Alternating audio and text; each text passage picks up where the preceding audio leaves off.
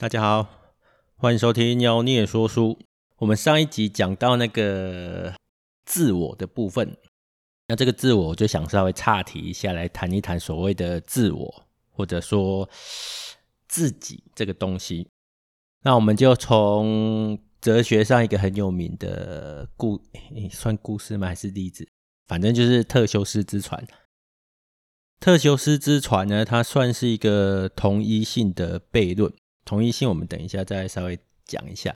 它是由希腊作家普鲁塔克提出来的一个问题。他说，如果特修斯船上的木头逐渐被替换，直到所有的木头都不是原来的木头，那这艘船还是原本的那一艘特修斯之船吗？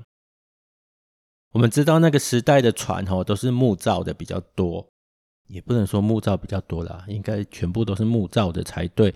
那既然是木造的，在随着时间的推移，难免会有一些木头可能需要替换。那今天可能替换木头 A，明天替换木头 B，就这样子一段时间之后呢，终于原本的船上所有的木头都被你替换过一次了。那请问这一艘船还叫做特修斯之船吗？它还是原本的那一艘船吗？我们如果从材料的角度来看，你会发现。原本那一艘船的所有材料都已经被换掉了，感觉上好像是一艘新的船了。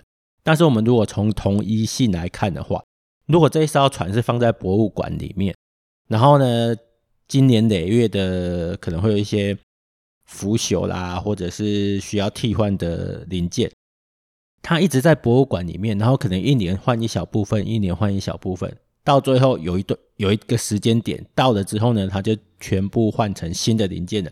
那请问那一艘在博物馆里面那艘船，还是原本展示的那艘船吗？如果以观众的角度来看，我们刚刚是用材料的角度来看嘛，觉得说它感觉上应该就是一艘新的船了。但是如果以观众的角度来看的话，观众会觉得它就是原本的那一艘船，它还是那一艘特修斯之船。虽然它的零件所有的东西都被替换过，那这个我觉得没有正确的答案啊，因为这有点相对。就像我刚刚讲，你站在材料的角度跟站在观众的角度，其实可能看法会不太一样。那争论不休啦。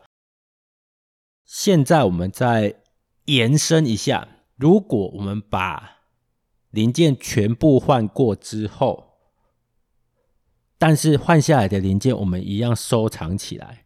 等到全部的零件都换下来了，我再把旧的零件，哪怕它已经腐朽了，但是我还是勉强的把它组成原本的那艘船的。那请问，我们现在两艘船的，一艘是被维修过、维护过的特修斯之船，另一艘是用换下来的旧有的有损伤的零件再重新组起来的特修斯之船。请问？哪一艘才是原本的特修斯之船？这个问题，我想很多人可能思考过了，或者是接触过。这其实在讲就是同一性的悖论。那就像我刚刚讲，如果你要以一个延续性来看的话，新的那一艘船才是特修斯之船；但是你要从材料的角度来看的话，旧的那艘船才是特修斯之船。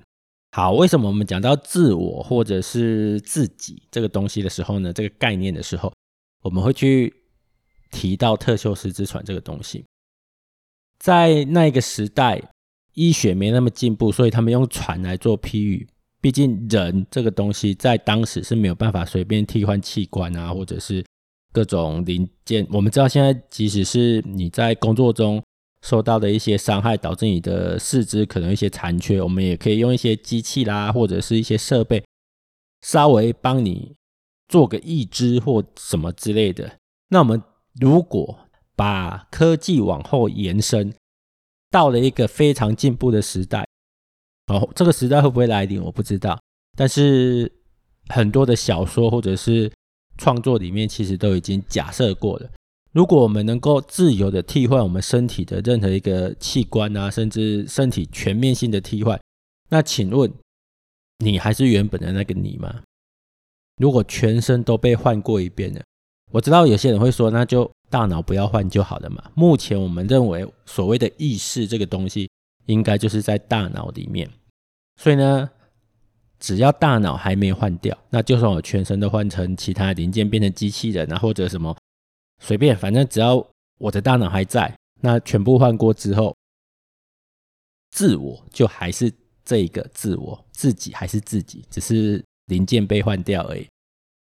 那如果我们再往后延伸一点点来思考一件事情，因为我们现在有一些脑部病变，在科学上已经有一些病例是切掉一个半脑之后，其实病患还是可以好好的活下来的，而且长时间观察下来似乎没有很大的影响。也就是说，我们的左右脑其实是可以被分开的。如果今天我们到了一个非常非常遥远的未来，能够把左右脑分开，放到不同的身体里面去的时候，请问哪一个才是真正的自己？这个概念就有点像一些科幻电影会讲到说，我们可以把自己的记忆下载。那记忆下载之后呢，就有一个备份了嘛。如果我把这个备份放到一个新的身体里面去，不管这个身体是生物的或者是机械的，只要它能够把我的记忆放进去，那请问一下，这一个被复制了记忆的个体，算不算是自己？那原本的自己也还在的话，那请问人格这个东西，因为在哲学的领域一直有在讨论一个东西，就是人格的连续性。你必须是一个人连续性的东西，我们才会认为这是一个人，这是同同一个人。我之所以说我会是我自己，是因为我是从昨天的自己延续下来的。我们会有一个直觉，就是说，哎，这是一个延续性的。所以，虽然你昨天见过我，然后今天也见过我，你不会认为我是不同的人，你会认为我是同一个人。这是因为我们直觉上会直直接认定说，这个人是有一个延续性的。那如果我今天能复制记忆的话，把复制的记忆放到不同的个体上，那请问它的延续性还在不在？这是可以思考的地方。再来就是，如果有一个人的记忆是会中断的，我们刚刚一直强调用记忆来判别嘛。如果今天有一个人的记忆是会中断的，那请问一下，他的连续性还在不在？这个就有实际的案例了，因为之前我有讲到那个《永远的现在式》这本书，它就是一个很有名的。脑神经科学的案例，他在透过脑部手术之后，因为切除的部位切除太多，导致他的长期记忆受到影响，完全没办法储存，所以他就停留在某一天了，他的记忆就停留在某一天了，之后再也没有办法有新的长期记忆。他只要一睡觉，他那一天的记忆就消失了。哦，这是真实的案例，大家有兴趣去看一下那个《永远的现在是》这本书。那。请问他的记忆已经不连续了？照我们刚刚的判别标准的话，这样子他是不是就失去了连续性？但是我们又觉得这个人就是原本的那个人，没错啊。所以今天如果，哎，我讲一下这个人的状况好了。他会在某一天醒来，遥远的某一天醒来之后呢，可能就是手术后的十几二十年，他会隐约的知道他的父母不在了。因为他记忆还有的那一天，他的父母是还还在世的。但是当你有一天醒来的时候，因为你的记，你对于记忆就是一直停留在手术的那一天嘛，所以你会觉得那是昨天发生的事情。但是却有人会跟你讲，你的父母已经不在了，而那一段时间已经过了很久很久，就是你的记忆已经中断了。然后事实上你也过了很长的一段时间，不过。你都没有办法把它储存起来，他的记忆就失去了一个连续性，所以我们没办法去用记忆的连续性来判断一个人的人格或者是一个人的自我是不是连续的，因为我们已经有一个实际的案例来证明，一个人即使连续的活下来了，但是他的记忆有可能是不连续的，所以我们提到的几个对自我的思考模式，就是究竟。我们是要用记忆的连续去判断，到底是拥有那个记忆的呢，叫做自我，还是有其他的方式可以去感受到自我的存在。那再举一个比较有名的例子，叫做桶中的大脑。我们现在已经知道说，脑袋透过不同的电子讯号会产生的一些认知，就是你看到一个红色的光，透过眼睛收集之后呢，变成电子讯号，然后刺激你脑部的某个神经连接，让你知道说我看到红色的光。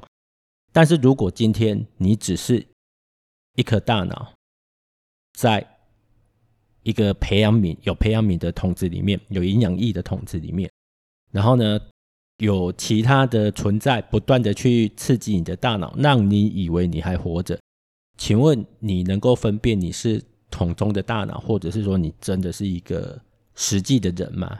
如果从脑神经科学的角度来看的话，其实我们并没有办法去分辨这个世界的真假，因为。我们所有的认知都都是透过电子讯号在脑袋里面的传递啊、刺激产生的。所以今天只要能够用一模一样的电子讯号去刺激你的脑袋，哪怕你其实只是一颗脑袋，你也会误以为你很正常的活着。所以透过这一些例子，我们会知道说如何去判别自我、自己这个东西是非常困难的。然后呢，如果你理解这些东西之后，再去思考什么叫做做自己这个这个这句话的意义的时候，你会觉得有点荒谬，好，真的是有点荒谬。好，那因为上一集讲到自我自己，好，这个概念，我就想到一些哲学上有趣的例子和一些辩证。那这一集就稍微提一下这个东西，岔提一下。那我们下一集会继续讲那个。被讨厌的勇气，好，要进入一个很重要的章节了。这一集节目就先讲到这边，谢谢大家。